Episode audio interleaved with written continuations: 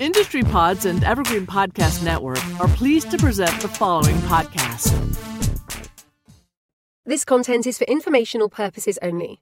You should not construe any such information or other material as legal, tax, investment, financial, or other advice. Nothing contained on here constitutes a solicitation, recommendation, endorsement, or offer by Draper Goren Holm or any third party service provider to buy or sell any securities or other financial instruments whatsoever. Yo, yo, blockchain and booze. Welcome to session 63. Uh, I, I usually say session 63 of quarantine, but I don't think a lot of us are quarantining anymore. It seems like stuff is opening up. Everybody was in Miami, or at least a lot of people were.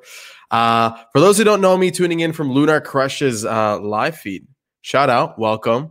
Welcome to Blockchain and Booze. I hope you're drinking something. Uh, my name is Adam Levy. I'm the host of the show and also the operations manager of Draper Goren Holm, the Los Angeles based blockchain venture studio and fund, where aside from investing in some of the best early stage projects, we also put together a ton of community events 100 exactly, or over 100 at least.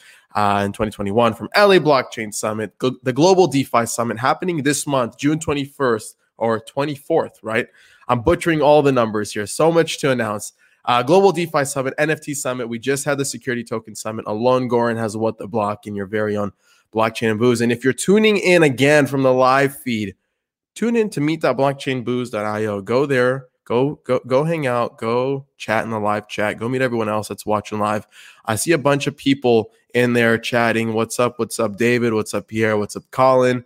uh, Adele, Jeff, Randy, Brock, etc., etc., etc. So go there, Meet meet.blockchainbooze.io. Uh, let's get started. Today we're doing all things Tezos. Uh, we haven't done a Tezos discussion in a while. Uh, it's been a few months, but there's some cool activity happening on the network. Also, Draper Goren Holm uh, got a really cool investment from the foundation itself to help incubate and accelerate uh, early stage Tezos pro- pro- projects. Uh, and with us today, we have one of them, hence why we're doing this deep dive. So let's just get right into it. Uh, but really quick, before we do, shout out to Lunar Crush on Blockchain Radio, our beloved media partners. Again, meet.blockchainbooze.io if you're viewing the live stream on Twitter. All right, guys, let's bring him on. Alon Bernd. Welcome, guys. Cheers, cheers, cheers. cheers, man. How you guys feeling? Good, man. I'm feeling. Thank you for having me. Yeah, of course. Yeah, man, I'm feeling a little jealous because my name is only four letters, and Tezos domains uh, hasn't opened up four letter uh, four letter domains yet. So Bernd yeah. has his dot Tez of course. Um, Adam, I don't know about you. Um, so I'm low, low, low, key on Twitter. I, I got my dot ETH going. Uh, I got I got to represent though and show some support. I, I know, I know, I know. You can shit on me all you want, uh, guys. Welcome, welcome to Blockchain and Booze session 63. I can't believe we've been doing this for 63 weeks straight. Alon, shout out to Lunar Crush. Boom, Who? going to the moon. Uh, yo, when you wear that hat, you need a rap name. You're like Lil Goren. Lil Goren on the beat. Lil Crush. Lil, Lil Crush. Uh, Bernd, where are you tuning in from? Uh, I'm actually based in Leiden in the Netherlands. Well, COVID is not over here at all.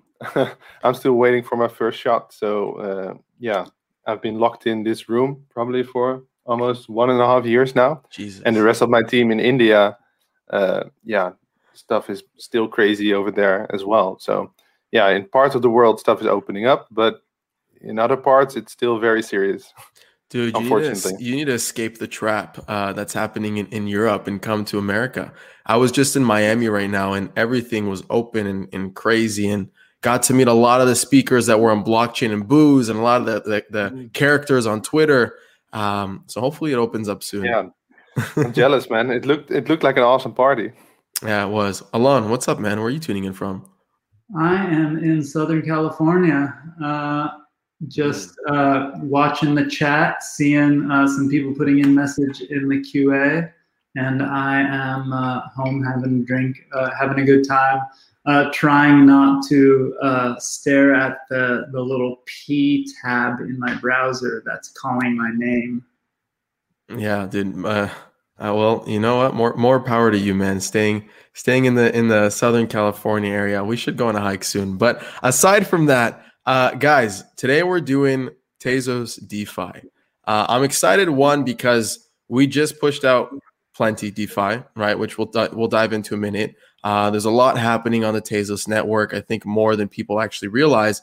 And Bernd Alon, you guys can speak on that being the the the influencers that you guys are in the space. So really quick before we even get into that, Bernd and Alon, give me a, a quick brief on your background. What were you doing before crypto and, and where you are now for those who aren't familiar with you? So we'll start with Bernd and go to Alon. So yeah, uh, I think I started in crypto when Ethereum just started. Um, I panic sold all my Ethereum when it dumped to seven dollars after the DAO hack. I participated in that as well. Uh, I lost my faith in blockchain a little bit back then, but then Tezos came along, so that brought back my faith in uh, in in in, uh, in in the technology but yeah, I had no project to build. I had no uh, experience. I was studying to become a software engineer, but yeah, there were no jobs in blockchain back then. So um, I, I, got approached by an insurance company uh, who wanted to do some blockchain projects, and I uh, I joined. And, and, there we did cool projects with other insurance companies and also the Dutch government. But um, yeah, it never went further than proof of concept and even the higher level management said to me uh, if you really want to innovate just go to silicon valley so yeah i took that as a as advice and and left and uh, joined draper university oh, nice. training uh, of course from tim draper and there i met my co-founder om Malviya and together we we started on this journey on developing blockchain stuff on tezos first uh, we focused on uh, bringing decentralized insurance.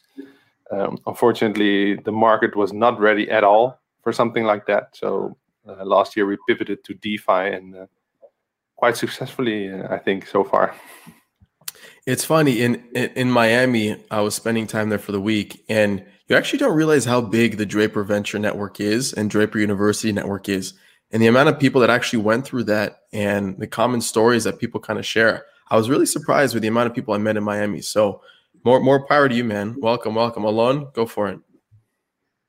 Yeah, hey guys. Um Alon here. Uh pre you asked what we did before uh yeah, but crypto? you were punk rocker. Before you, crypto you, before you were crypto. punk rocker. was there was there life before crypto? It's oh, like did, what's the what's that saying about the tree in the woods falling noise whatever? So no but pre, pre, pre crypto um uh i i was a techie uh also.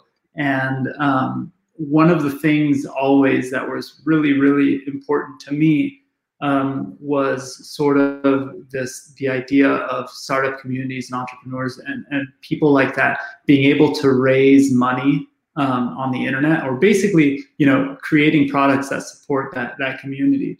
And so um, as a you know as a teenager uh, adam joked that i was punk rocker but i was a punk rocker. I even had my own record label you know when i was in high really? school and stuff like that.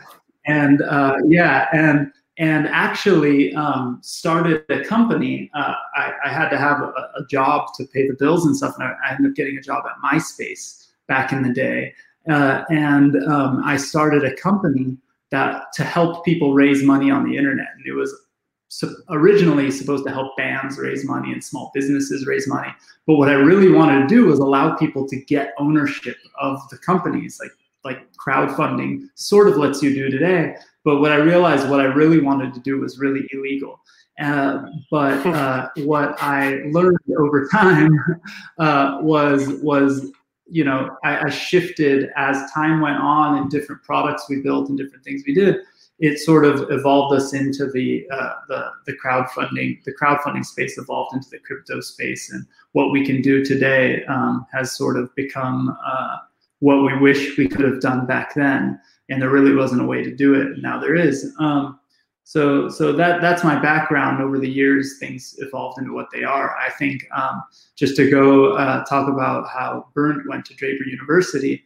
I originally met uh, Tim Draper around 2010 when I was doing that company. He was sort of uh, through a fund invested in us and got to meet him.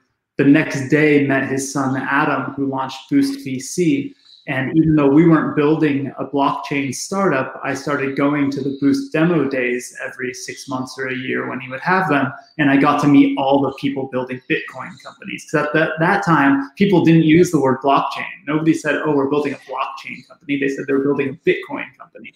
So I got to meet all those companies and start to be inspired and uh, started experimenting with Bitcoin as far back as 2013, but really not actually participating in a meaningful way until like 2016. Uh, and I think it's funny because, like, I find more and more musicians and artists and creative kind of leaving the creative side and jumping more into the crypto scene. So another common denominator with with more people that I meet in crypto. But I'm curious, you guys uh, are big preachers in, in, of Tezos in general. Obviously, Draper Goren Holm is a big supporter of Tezos. Uh, but Bernd, you mentioned that the DAO hack kind of led you to transition into the Tezos side. But what was that aha moment for you? Because at the time, there were probably different networks, different projects being built on different blockchains. Why did you gravitate more towards Tezos? Well, the, the thing with Ethereum was that to upgrade the network, you need to fork. So when we go to from proof of work to proof of stake for Ethereum, there will be another fork. So that in itself creates a problem. So every, we don't know how the how the blockchain of the future needs to look like. Um, so you need to have a system in place that makes it possible to adapt to the blockchain of the future. So I, I really like the the last line of the white paper of Tezos um, Tezos aims to be the last cryptocurrency. So they really have the future in mind. Um, they have a system in place to upgrade, and that's a really, really powerful feature that many other blockchains don't have. As you see with Bitcoin, it forked so many times. Ethereum will fork another time, and yeah, that that will not only fork the network but also fork the community and every time you will lose community members and that that's really a big loss. Alon what about you? What was your aha moment?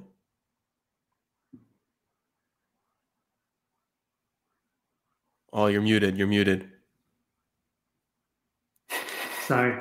Um, so you know for me it, i don't know if there was a, an aha moment but what i will say is that around 2017 there was a again we're talking about draper network stuff. I was working for one of the draper network funds and i got to um, and i got to meet uh, uh, oh sorry. Does my wi-fi look unstable still? It's a, it's like um, cutting it out but you're good uh, you're good. so, keep going. All right. So so in 2017 i was at one of these draper network events where i actually saw a fireside chat between kathleen Breitman and Adam Draper, and they were talking about Tezos, and I was blown away at, at how smart and thoughtful she was in explaining it all, and uh, all of those things made sense. And to to me, not being super involved, and to many of the outsiders not being involved at that time, all we knew about Tezos was the crowd sale and what was going on. And I wasn't really an investor quite yet. I was working for a fund, but I was just kind of learning about investing. So I wasn't participating in anything. And still to this day, I don't really participate in anything just because, like, hey, this is a good investment opportunity, or I could invest at 10 cents today and sell it at a dollar tomorrow. Um, I have to actually like participate and play with something for it to work for me, um, for it to make sense to me, and for me to really want to participate. And so I always kept an eye on Tezos because of that one day and that thoughtful conversation. And over time, I started realizing that the community was just incredibly thoughtful and smart. And I started meeting just some of the smartest people in the world, and they were building on Tezos. And if you cut to just a few months ago, um, I started realizing that most of those people I was talking to um, were constantly reiterating and to talk about it in a sort of negative way actually were maybe a little too thoughtful. Like they weren't like in that get shit done mentality of startups of like i'm just going to launch something and i test on prod kind of person. But that was the good part about them but it also negatively affected the community. Um, but at a certain point a few months ago products started launching. And those products that were starting to launch were encouraging others to launch their products. And there was this perfect storm of Ethereum gas fees and other networks launching, and Tezos being much more mature from a technology standpoint, but not having much of a DeFi community or, or NFT community quite yet. Launching and instantly being able to scale in a way that uh, that Ethereum hasn't yet. Well, Ethereum has scaled at a higher level to, in many many degrees, but you know Kevin, uh, who who a lot of you guys know, was just posting in the chat that Tezos transaction wise is like at like 16% of Ethereum transactions right now. That's that's freaking where, mind where do you where do you see And- these comments? I can't see the comments. Where where where do I see that? Oh, You gotta go uh, to you gotta go to meet.blockchainbooze.io, but make sure to Ah. mute make sure to mute your tab uh, Ah, because okay. the, the volume is gonna bleed. But really quick, meet.blockchainbooze.io. If you're watching the stream, I'll I'll plug it again. But yes, anyways, continue So- Alon. So anyway, so part of it was okay. Products are launching all of a sudden, so there's something somewhere for us to participate. And I started participating, and lots of things. Actually, what's funny is one of these conversations I had that got me excited was um, a conversation I had now about a year and a half ago. Man, that's crazy. In Miami with um, Kathleen Breitman, she actually was telling me about a product she was launching, and I asked her what the difference between an NFT on Tezos and an NFT on Ethereum was. And I asked her, you know, can't you do that with an ERC 1155 uh, contract? And she explained to me some of the differences. And it clicked in my mind like, you know, I never was one of these people where it's only going to be one blockchain. I don't believe that, you know, uh, it's only going to be Ethereum or it's only going to be Bitcoin or it's only going to be Tezos.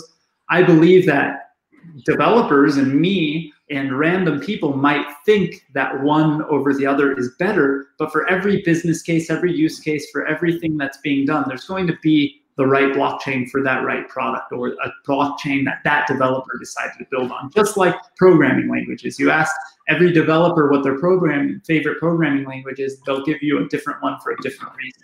I think blockchains will be that way. And I think that Tezos is differentiated and in many ways much better than some of the other blockchains. And what we're seeing in today's environment, that it's leapfrogging many others. And you know, Bernd is actually building on it. He could tell us some of the differences from a technical standpoint and why he might believe it, it's better. But for me, from a product and usage standpoint, I've been testing and playing around on Plenty as an example.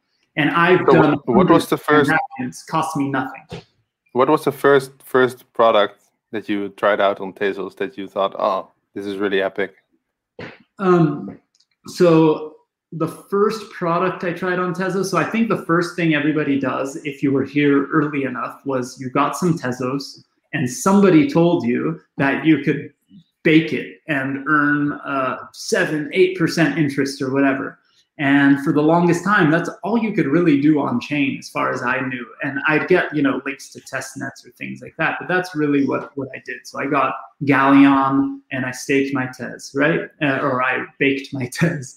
Uh, and then there was nothing to do for the longest time. Then um, I met the guys at Calamint. I met some other people building on Tezos. We decided to invest in Calamint, but I wanted to experiment with um, with NFTs. So one of the groups that are building on Tezos is a group called TQ Tezos. And like I mentioned before, I like to play with stuff. I like to break shit. I like to actually interact with these products.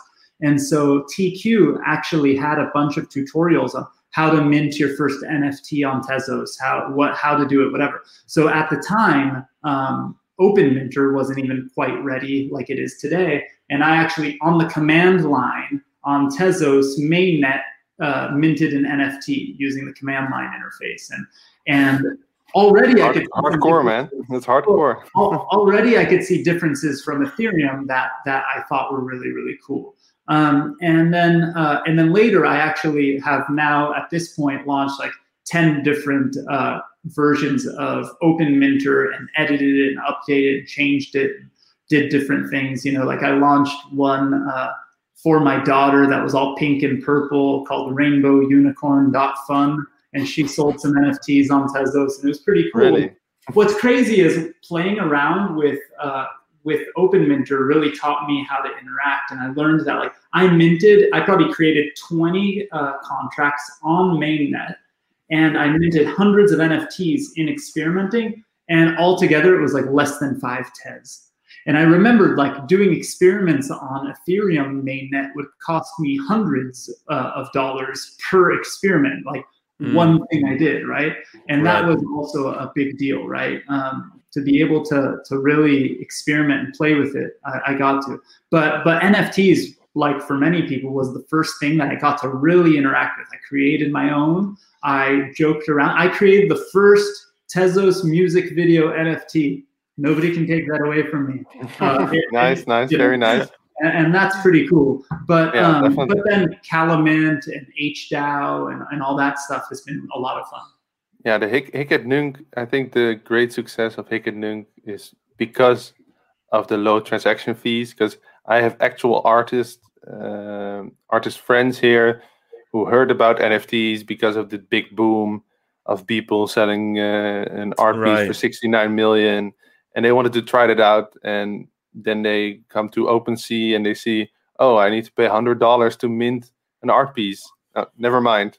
So they, when I tell them about Tezos and you can mint something for seven cents, then they're immediately triggered again. Like, oh, it is possible for for a, a tiny tiny bit of money. So, yeah, I think that's a, really something that uh, differentiates Tezos from Ethereum and we can attract a lot of artists, or we already attracted a lot of artists to Tezos because of those cheap fees, and of course, uh, because Tezos is a lot greener compared to Ethereum. We we're not killing the environment here.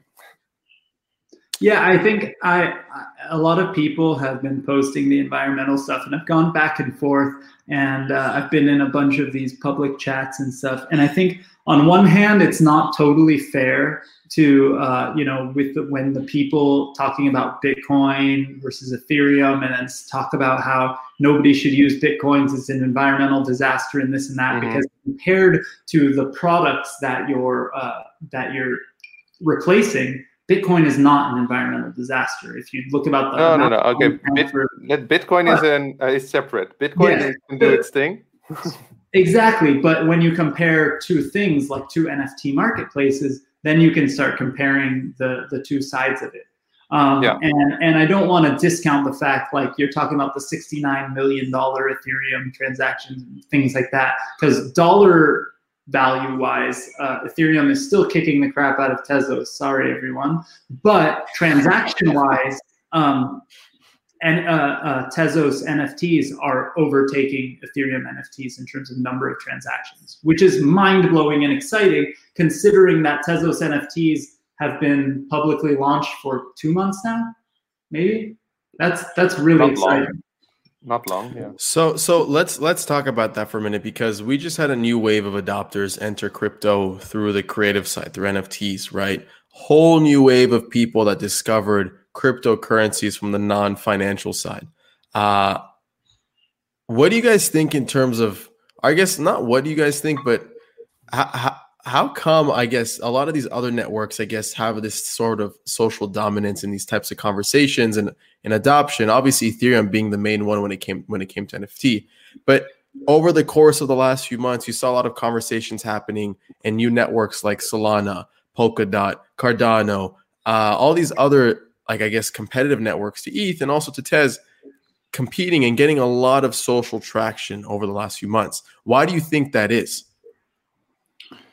I think uh, I'll, I'll, throw that out from that because I'm looking at the questions. There's a lot of questions related to the tech of Tezos, so I'm that's going to be all on Bernd. But I will say that it's easier to sell somebody the vision of something, and I actually don't want this to be looked at as me talking trash on other networks but I am kind of in a way. Um, it's easy to uh, promise something to sell vaporware than it is to actually show a working product, right? So at the earliest stages with these Ethereum killers and competitors, right, it's easy to sell those things because everyone's pissed off at Ethereum. There's a shiny brand new thing, and there's a community behind them, and they might destroy Ethereum. They might be amazing, right? Um, and I'm not even talking about any specific one. But they are at where Tezos was in terms of adoption.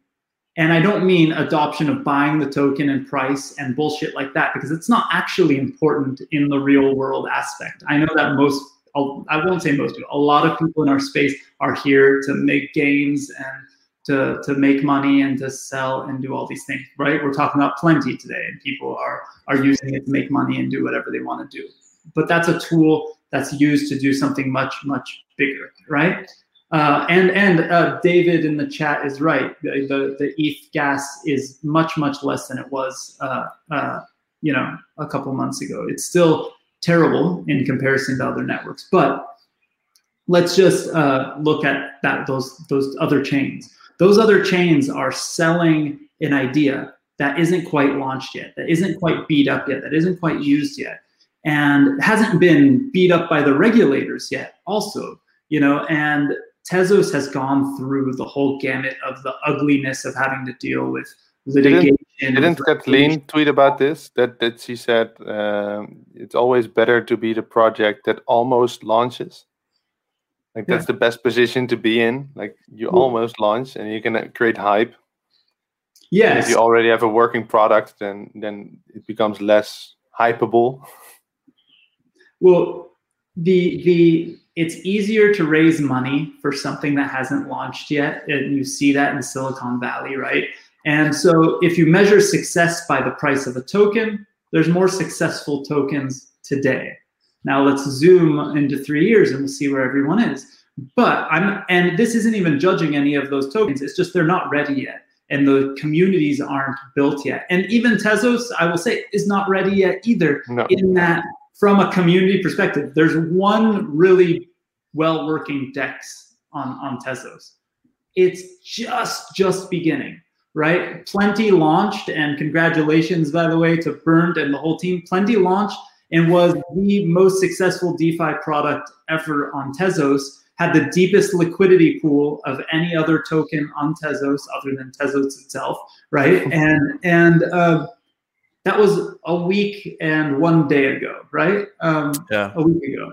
That's that's crazy, amazing, but it's also just just just beginning. So those other chains are probably doing some cool, interesting things. I'm not going to discount that, but it's still too early. Right now, the value is pure speculation, right? Yeah. Um, and and uh, I think on Tezos you can actually show on-chain value. You can show years of track record. You can show um, that the the government is is likely not going to say anything bad about Tezos like they could about the other groups because they haven't quite yet gone through the the gamut. Yeah. I think just just to talk more about this data, I want to pull up some interesting data from Lunar Crush, uh, which full disclosure, they are they are a portfolio company of Draper Goren-Holm. But what I'm what we're looking at right now, we're looking at the social volume between Tezos, Polkadot, Cardano, and Ethereum for the last three months. Okay, this is using their compare tool, uh, and it's actually pretty insightful to see over the last three months, three to six months. Right, we've had like insane uh, DeFi activity, uh, insane uh, just crypto onboarding, uh, and if you look, obviously Ethereum being being the uh, what's it called being the, the, leader here for obvious reasons then we have cardano uh, uh, tezos uh, and polkadot right? And Cardano and Polkadot picked up a lot of traction over the last six months and broke a lot of headwinds. But Tezos is also doing exceptionally well with its community, with its social volume. Uh, and you also, if you kind of change it and you look at uh, more of like social contributors and the amount of people actually talking about Tezos, uh, it's quite it's quite impressive uh, in how that's kind of evolved over the last few months. Also, from the point of view of uh, let's see there's another interesting uh, let's see social engagement right and it, it's kind of hard to put into perspective because obviously ethereum you can't compete with the volume of ethereum but just to see it kind of compare apples to apples uh, or i guess apples to pears however you want to look at it and comparing metrics to different networks the tezos community is strong like people are talking about and to be quite frank more than i expected because most of the times you see people just talking about ethereum uh, what do you guys think sets the community apart, the Tezos community apart from the Ethereum network, uh, from the Polkadot network, from the Near network, all these other networks that are also competing to be that that blockchain that that garners that main that form of activity? What is what sets the Tezos community apart from the rest? You know, I think that the um, I think that the the main thing is is the development community is a little bit more, uh, like I said before, on the thoughtful side, and a little bit. I think it's a, just just a different culture, right? It's a much more global, inclusive culture that I noticed very quickly. It's a lot more collaborative. It's a little bit more thoughtful and more, you know, uh, it, it's just different in in that way. Um, but what we I also had say, we also had to build a lot of from scratch for Tezos. So all the many of these blockchains have uh, similar architecture um, to Ethereum. So they have EVMs, stuff like that. Um, so it's a lot easier to build tools on top of that, build applications on top of that. So for Tezos, it took a bit longer to actually uh, to get started building applications. We first had to build tools, then we needed stablecoins, and uh, so you had to build all these layers uh, separately. And now, uh, now we're at a stage that that that all of these stuff, all this, all that stuff that has been possible on Ethereum is now possible uh, on Tezos. So I, I can't say too much about all these other networks. Uh, I don't know the current state of them.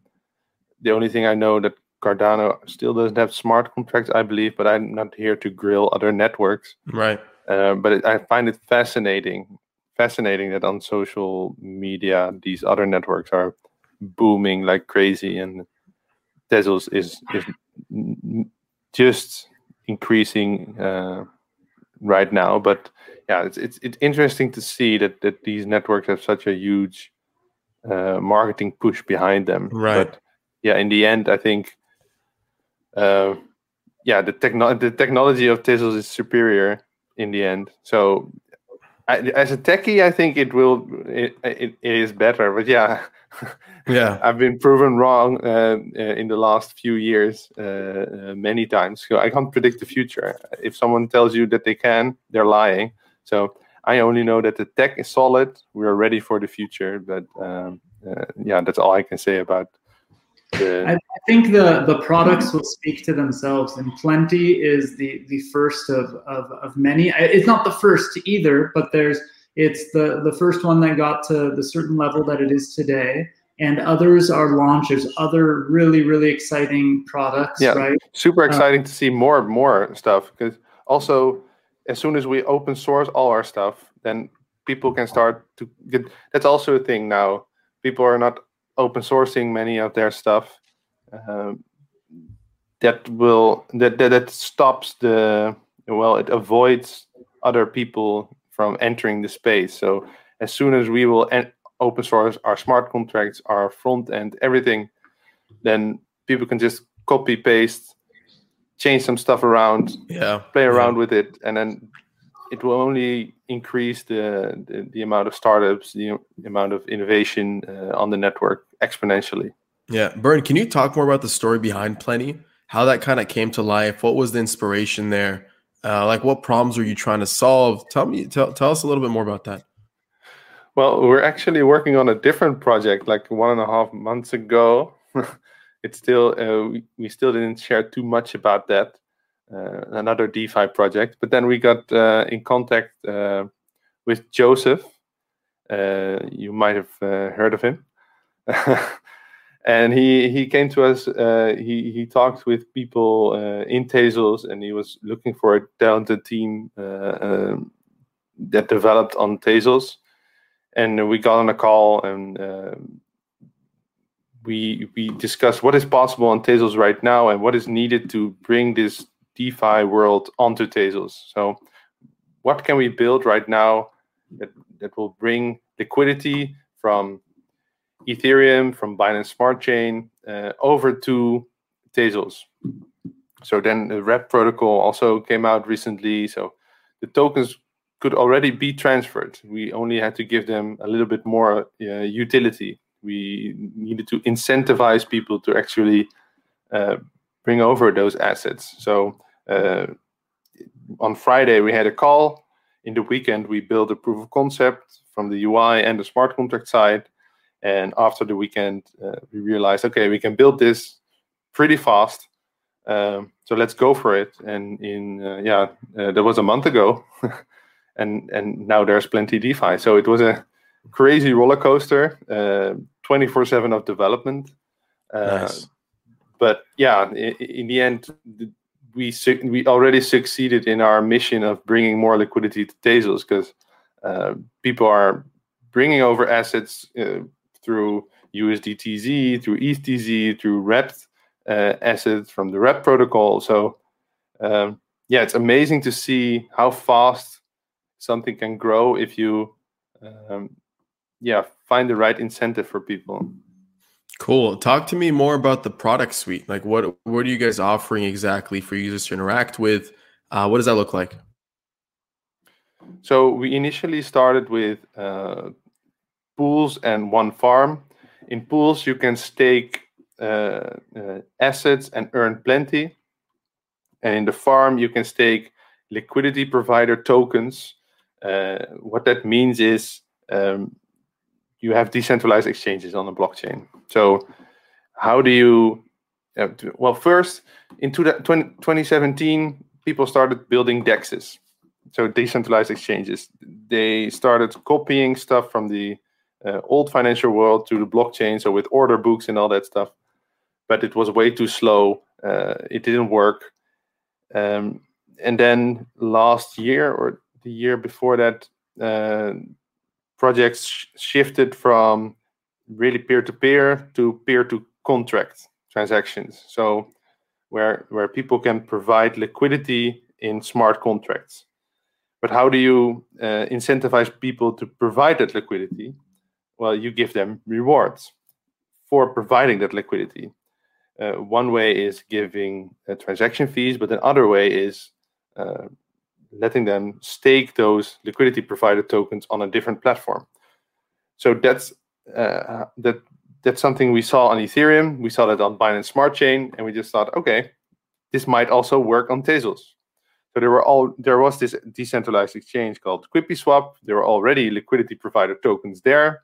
So we uh, added the, the the the Plenty XTZ pair, and we made it possible to stake that token on our farm on our platform. And by incentivizing users enough, people were adding liquidity, and in just three days, we became the most liquid asset on on on QuipuSwap. So if you have the right incentive in place, then suddenly you can get that liquidity and and make it possible possible for people to trade because that was the pro- problem in the first place on Tezos Right. that there was no liquidity. So you need to incentivize the people, and we just saw in the last week that yeah, the the, the Tezos is ready now for the for DeFi, and it's super cool to see.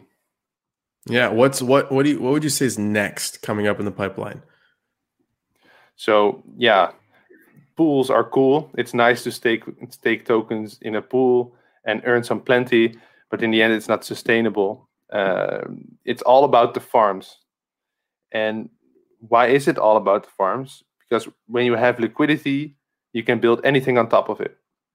So it, it all starts with liquidity. So when you have that liquidity, you can build a decentralized exchange on top of that. You can build a prediction market on top of that. You can have uh, initial farm offerings supporting uh, new projects on Tezos. So it all starts with the liquidity, and then you can add all these different functionalities on top of that. Very cool. Very cool. Yeah, I'm I'm excited to see how this plays out. Uh, Alon, I know you're a big, big rooter when this came out. We were all cheering on the entire team and excited for this to kind of come to life. Go ahead. I, I'm going to throw something out there because we're we're um, we're obviously uh, uh, connected to to um, to to plenty, and so we're incentivized and full disclosure, all that uh, DGH is involved. Um, but where it's interesting is that you know Bernd Bernd said that the pools are in this rate are not sustainable, and I think people in the chats are going. Uh, yeah, I see Jim. Jim, just uh, just just think about that for a minute. That's something Bernd, uh, uh, an idea they have they're working on. He just put initial farm offering question mark. Um, so so just but but where I'm thinking about that is that you know plenty is is meant to to become a DAO and and the participants and the liquidity providers and people bringing um, uh, bringing assets from other chains and, and locking their assets are providing a value to the whole Tezos network, right? So there's no value to plenty, right? There's no selfish thing that plenty gets when you lock your ETH T Z on plenty. But it's really, really valuable to the whole Tezos community when people move Ethereum from the Ethereum network onto the Tezos network and there is plenty of value. Uh, pardon, the, I didn't mean the pun, but uh, the pun nice. is awesome. Uh, there's plenty of value that gets created when you take your USDC, you put it through TezX, or you send it to a mintery, and you get USDTZ, right? You get USD Tez, and now you've brought more liquidity and more value, literally, to the Tezos network, and that's really important. Now, all of the people who are receiving plenty for that there's going to be a roller coaster, right? You know, depending on the day, depending on the timing, people are going to be buying plenty or selling plenty or whatever. But what's going to happen is plenty is going into the wallets of people who are going who are participating and bringing value to the network. And those people will get to vote on the direction eventually of where plenty goes. And if you start thinking about it in that way, that's the big picture and incentive. It's not about short term like yo, I bought it for five cents, I'm selling it for 10 cents, you know, YOLO pancake swap bullshit. This is Tezos, and where is the value of the whole network going to be in six months, in a year, in six years?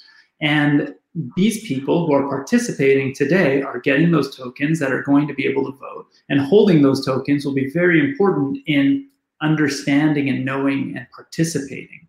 And that's what gets me excited about these networks. I said this about how exciting um, Kalamint launching their token is uh, in another chat. You know, can can we unring the bell of making the actual value producers to a company or product um, be the owners of the product from this point on? Right? Like a community bank started where the people who were in the community providing the money own the bank. And then at a certain point, it got bloated and bloated and bloated and regulated and regulated and governed. And it became the shitty banking system that we have today. And now we have to swing the pendulum back the whole opposite direction. Now, today, uh, you're on Kalamint, you're on HDAO, you're wherever, you're creating artwork, you're selling that artwork, you're buying that artwork, and you get to own the fucking system, right? You get to own the system. Now, it should be that way in finance too. And it should be that way in making the decisions to govern these, these things, right? Like Prime DAO, one of our portfolio companies, focuses solely on, on uh, not solely actually, but one of the things they focus on is these DAO to DAO relations and governing DAOs, right? And the amount of reputation each person should have in the DAO. And they overthink it and they do PhD style research on the subject. But that is literally the future of what we're doing, right? The people in the Tezos community get to vote on these big epic changes, right? One of the things that makes Tezos different is like these upgrades that happen every month, six weeks, two months. I don't know the exact uh, timing, but compared to the other blockchains, Tezos gets upgraded very regularly, and the whole community on chain gets to decide how that changes. Now, we're going to do that on a per product basis now and the actual value creators are the people who own it, right? Adam, you're always doing these and focused on the creators, right? And focused on these sort of um, uh, uh, social tokens, right? That's where it's going on a per person basis. You bring value, you earn value. You don't get a dollar for doing a, a dollar's work. You get a share in the product that you uh, produce you get to sh- you get to share in the governance in the in the actual direction in which the product goes. And that's that's the whole point of of what we're all participating in right? One, and, one, and that's what's exciting find, about where a product like one thing i found really interesting to see that something we didn't expect at all on plenty was the fact that um, the HDAO pool took off so much. Um, in no time, there was more than 10% of all the HDAO tokens was in the Plenty pool. And uh, I saw the community of HDAO blowing up. Like, what is going on here? It was really well distributed, the token. And suddenly, like 10% was in one pool. And I understand the fear. Uh, I understand it. But in the end, I think it's really cool to see that uh, artists that earn HDAO uh, get get utility for the HDAO, and in the end they earn some extra funds, and they can then switch that for Tezos and then spend it again on any of the other uh, NFT platforms. Yeah. So yeah. it just the money just starts flowing, and and that creates an economy, and and this is just the start. So that's super exciting for me.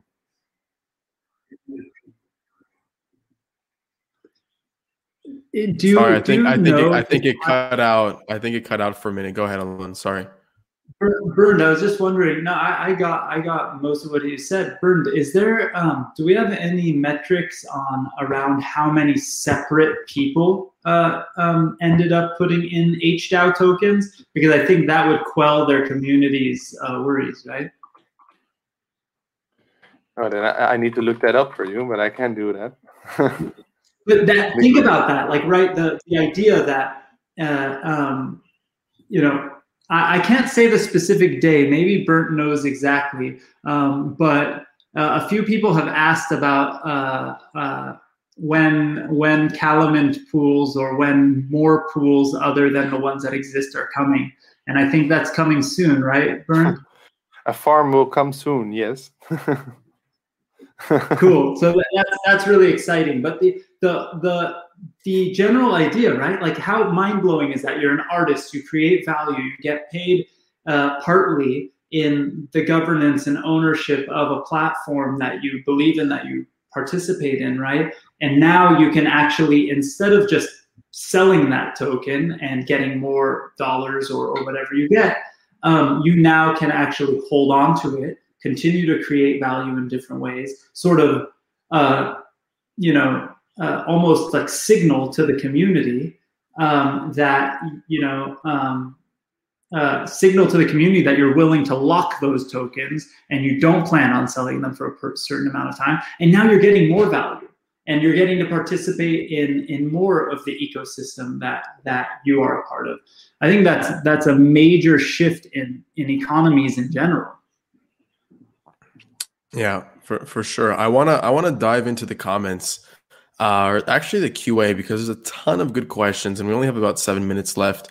Uh, so this is uh, one that seven minutes I, left. I know, crazy time flies.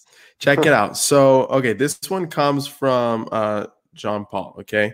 Uh, because it's harder to build on Tezos, it takes longer, and the momentum is on Ethereum. What incentives do developers have to build on the network other than low fees and on chain governance? I guess this one's more for you uh, Bernd, also Alon, feel free to jump in. The incentive to build on Tezos. Yeah. Yeah. Yeah. Sell it, baby. Sell question, it. Because what do we, what then then I can I can throw that question right back at the, the the person that asked it. What's the incentive to build on Ethereum? Because right now you can't really test something. It takes a lot of fees. Uh, you if you build something on Tezos right now and it, it's a really good product, you will get in the spotlight really easily. So there's a lot of stuff that needs to needs to be built. Um, there are products that are still missing, so there's a huge opportunity on Tezos. So uh, there are challenges to build, of course, but the community is here to help. Uh, many of the community members have the, have faced the challenges that you faced, and we're all here to help you through it. Uh, but yeah, as you saw with Plenty, in just a week, in just a week, it it took thirty percent of all transactions on the Tezos network. So if you build something epic uh, on Tezos, um, yeah, you can become one of the big players in no time. Yeah, I could second that too. I think yeah, it's very. I will, I'll say there's there's a big big spotlight. There's an incredibly large community that's much larger than you would ever uh, anticipate, and even only. And we saw that, and we saw that with the Lunar Crush data too. Yeah. Yeah.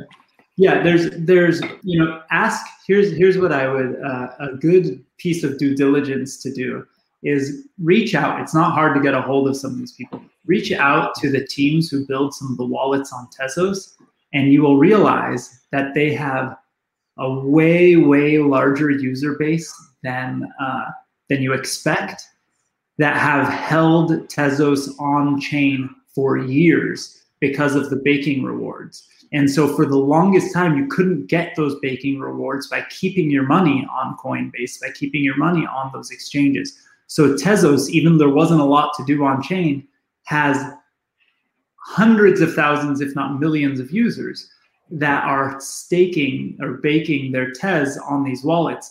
And that was a mind blowing statistic to me when I had a conversation with one of my friends who built one of the wallets. And they told me, they're like, what's next? What should we do? We have hundreds of thousands of users. And I was like, wait a second, nobody in the blockchain space has hundreds of thousands of users. And he literally could prove it to me, right?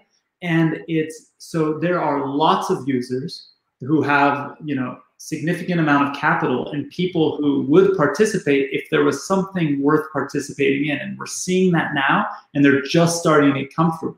You know, imagine what will happen when, you know, plenty grows, when the audit gets released in, in the next week or two. Um, all of these things that make people more and more comfortable. One yeah. thing I want to add here is that about the the I think one of the things that held back Tezos actually was the amount of funds that was raised during the ICO. So many people just came to the Tezos Foundation and, and said, "Give me money." And why I'm not why am I not getting any money? Uh, you have so much money, give me money. So it, I think that's the wrong incentive in this case. So don't immediately run to the foundation uh, try to try to reach out to the community members, like Alon said, and and, and we're all here to help. And if in in a few months of doing a project you'll need some funds, uh, we can all help you guide uh, guide you through that process. And yeah. the foundation doesn't need to do everything uh, uh, on Tezos. The community is there for you. Yeah, one of the most asked questions uh, or uh, upvoted questions in the chat is, and I know we kind of talked about this sporadically in, in like in pieces throughout our entire conversation, but maybe Bernd and Alon also really quick and, and dumb it down to like a fifth grade level. Okay. What is the benefit of Tezos versus Ethereum? It's the most upvoted question. So if you could maybe like say that in like a list, like three bullet points, four bullet points that come to mind, uh, I think it'd be a good way to give everyone like a good perspective uh, on the network as a whole? Well, it already has proof of stake, something that Ethereum uh, promised like a few years ago and being delayed every time. It has uh, a lower level language of the smart contracts that is humanly readable. So in Ethereum, it is uh, the case that you have Solidity smart contracts and they compile down to uh, bytecode so you can't read that co- uh, code. What happened in Ethereum in a lot of the bugs and hacks was that people code in Solidity and they have no idea what that code does on the blockchain itself. So on Tezos, you can actually read that code. It's another advantage. And of course, okay. it's built for the future. So you can actually upgrade it the, via an, uh, yeah, a, a, formal process with multiple voting rounds where the participants of the networks, the bakers, vote on um, on proposals to improve the network. Amazing. Yeah, okay, that, go ahead. Alon. Yeah. That just doubling down on that one part, the upgradable network, is really exciting to me because if you look at Tezos, one of the things that people are talking about, that the easiest surface thing is like there's no fees in compared compared to Ethereum, right? But because the Tezos network understands that when volume goes up and when price of Tezos goes up and things like that, fees will go higher, even though they're still fractions of an amount, and there have to be, you know, orders of magnitude higher to make a, a comparable uh, stance. they're already doing upgrades to the network to make fees lower, to make more transactions to go through, faster transactions, and things like that. And what's interesting is that think about every time there's a fork on Ethereum to new a new upgrade or to do a new update, it takes months and months and sometimes years, like ETH 2.0, right? And every few weeks, every couple months, there's a Tezos upgrade and there's mm-hmm. on chain governance, people arguing in the chats, and shit gets done. That's, that's what I've noticed the big difference is. I've participated in a more meaningful way for the last, let's say, six months, and I've literally watched multiple updates happen. In the last six months, have we seen an Ethereum upgrade? I think there might have been one fork with some minimal changes um, in in that time, and it's uh, a huge, huge burden. And that's you know the most important thing. Like tech, you know, dinosaurs die in in technology, and the reason why startups win are because of their ability to change. Yeah, to, to add to that is I, I think I mentioned it during the beginning of the uh, of uh, the blockchain and booze um, is that it also when you do a fork it forks the community so Ethereum and Ethereum Classic, um, the whole Ethereum community now misses it, it, the Ethereum Classic community. If they never forked, they would have had a bigger community, and that's the the big loss with all these forks. Bitcoin forked into Bitcoin and Bitcoin Cash, and they're now split, and they don't talk to each other anymore, and they hate each other's guts. So Yeah. you lo- you lose that that that that working together. And in Tezos, we tr- we sometimes we struggle with with making uh, stuff clear to each other, but in the end, we're still working on the same chain, building the same chain, uh, and I think that's that's something very valuable compared to other chains. Amazing. Amazing. Let's give some love to the rest of the Tezos community and shout out some other projects uh, because there's a lot of cool things happening on Ethereum, but obviously now Tezos is picking up traction. So I'm going to list to you some popular like DeFi use cases, and I want you to tell me either who's best in the game at doing it, or maybe like name call some projects that are that are that are doing it. Okay. I know it, it's Okay, a challenge. okay. right? You- you- Yeah. just scan on Tezos, uh, so there's people probably building a lot of them. But shoot it out. Let's see. This is this is Let's a good it. gut check. Like Tezos Yeah. people listening. Let's build some Yeah. shit. yeah, exactly. So obvious one, most one one of the most popular use cases on on DeFi is decentralized lending. Who's doing that on Tezos? Uh, there's already Kolibri uh, is Okay. doing some, but there is going to be some more. Um, Mm. I know of for sure. Um, shit, I don't know what's public or not. How about just keep an eye on Tezos Israel? They're doing cool things. Tezos Finance, which is an extension of what Kevin is doing. Uh, there's going to be some really good stuff going with Tezos Finance. But Kolibri already has the ability to have pools to take KUSD out of them and, uh, you know, use your money uh, while keeping your collateral. So that's already Amazing. the first. That's a first basic step. so But- that's also on. That was the the next one was collateralized borrowing. So also Kolibri as well, right? yeah, and Tezos Finance very soon. Amazing. But, Amazing. but still, Kevin's in the Still- chat. Kevin, fo- uh, you know, you got to check what he's doing. Hold on. let's see. Let's but see what still, Kevin's there's saying. a lot of there's still a lot of space there in the in the ecosystem. So if you're if you want to build something, we've built plenty DeFi in a very And I- short amount of time. So you can you can build something really cool in a really short amount of time and get a lot of traction in Tezos. And I think that's that's the whole takeaway of like name calling these use cases is to show where the opportunities are that have picked up a lot of traction on other networks much Oh. larger than Tezos. And for right? every and for every one of these that we're mentioning, there's probably five to ten other companies who are building products like this who are just at the beginning, right? So plenty. We talked about the plenty swap coming, uh, and so in the before before we even get you know, there, okay, keep going. There's before before we get there, there's more, there's more, there's more. All right, uh, synthetic assets and uh, derivative exchanges. I don't What know. There was to one there was one project of one uh, I, I forgot the name. That's really bad. But, but it did a token sale uh, earlier uh, last I think last month. I'm trying to find the Telegram channel real quick.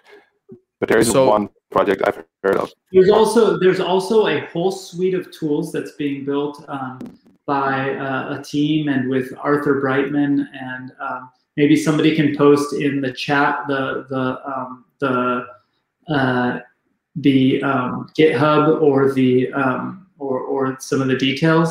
But it's basically a bunch of DeFi primitives and products and smart contracts and the ability to sort of build these building blocks, and that's coming and that's really really exciting um, because each time each one of these things open sources like bernd was saying you now have another building block that's why it's so easy to launch some you know silly random swap tool or or farm on ethereum because there's thousands of pages on githubs of forks and different things right Right. um, and we're here in the earliest stage with the most thoughtful of these things being launched on, on Tezos today. So the, the takeaway is go build a better synthetic asset and derivatives exchange. Come to Draper Goren Holm, uh, and we'll have a discussion. That's the takeaway. Okay. Uh, what about uh, automated market automated market makers for stable coins? Well, Plenty automated swap. market, yeah. Plenty swap, And- but there's also already Quickly swap. There's already Amazing. Dexter, although it doesn't seem it looks like Dexter won't be supported much longer. But you can. But hey, that's the beauty of it. Dexter is open source. I saw nothing Spi- stopping you. Spicy Swap as well. Okay, and I'll. I only bring that up because I, I I think again of the projects that have built up a lot of traction on Ethereum, like Curve, right, being an automated market maker for stable coins, right, and trying to find the the the gems and, and Tezos, right. Uh, so you listed a few, amazing. Uh, what about like decentralized insurance? Uh, the first one that comes to mind, like Nexus Mutual on on ETH, right? Is that being is that being constructed? I know I'm like I'm hitting left and right swings here. Uh, we tried it. We What tried it like mind? a, a year a year ago. Uh, the market was not ready then, but maybe it is now because building blocks were missing back then, and it looks like everything is coming to a perfect storm now on Tezos. So many of these products are becoming possible now. Uh, I haven't seen it yet, so yeah, build Okay. away. Next one. Uh, there's a lot of NFT activity happening on the Tezos network, without a doubt, uh, on Kalamint, et cetera, et cetera. Is there any way to stake NFTs right now? Is that possible in Tezos? Staking NFTs. No, Yeah. I don't think so. But I saw on on uh, Aave is gonna enable Aave is doing that. uh, charge particles, yeah, there's a- there's a few. collateralization of, uh, Right. of NFTs. Yeah. right? So yeah, you see that Ethereum is uh, still is a little bit ahead of of uh, Tezos, but yeah, uh, again, the opportunity is there to build it. uh, Exactly. You have the opportunity is there. The token standards are similar uh, in that in ERC, uh, ERC in in uh, Ethereum there's the ERC 1155, ERC 721 tokens. On Tezos there is the um, the uh, uh, what's it called the two, FA2. FA2. FA2. Uh, I, I had a drink. I'm sorry, guys. Uh, the the FA2 standard, and the FA2 standard is what most people use for NFTs.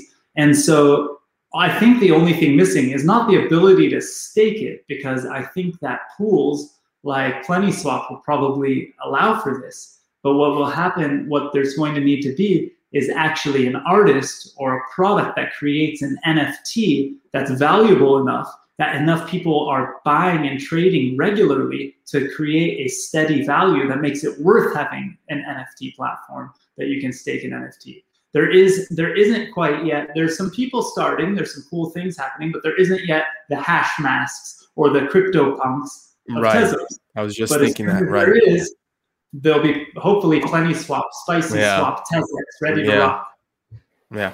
Okay. Last but not least, uh, and this is obviously the most common one: decentralized exchanges, a DEX. Go to shout them out, give them some love. Yeah, QuipuSwap. Okay. QuipuSwap is the place to go now, and uh, of course, Plenty Swap will come. Spicy Swap. So as, as soon as all these these these dexes are there, uh, more products become possible on Tezos. Right. Stuff that you've Right. seen like one inch uh, stuff like that becomes possible on Tezos. Mhm. Then And again, the, and, and that was my last one. And I, I only throw that list just to show people the opportunity that there is to build on the network, right? And there's only a, a, handful of people doing various things and, and bringing sort of interesting use cases for more definitive networks that have gained a lot more traction. Uh, there's only so many building it on Tezos, right? And you, Bernd, explaining the the usability and the onboarding process of getting more developers and developers building, it's it's much easier than it is to using Solidity. Should be a, an incentive. That's the whole intention of doing this, right? To come and build these products, come come make some noise, uh, and, and, show some love to to the Tez holders.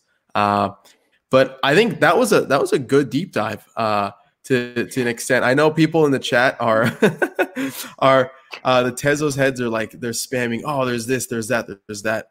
Um, yeah, well, something I just noticed too. We were talking about decentralized exchanges. A big update to TezX uh, in literally in the next week. So by the time that Plenty Swap launches, I think there's going to be Plenty Swap, uh, probably Spicy Swap will launch.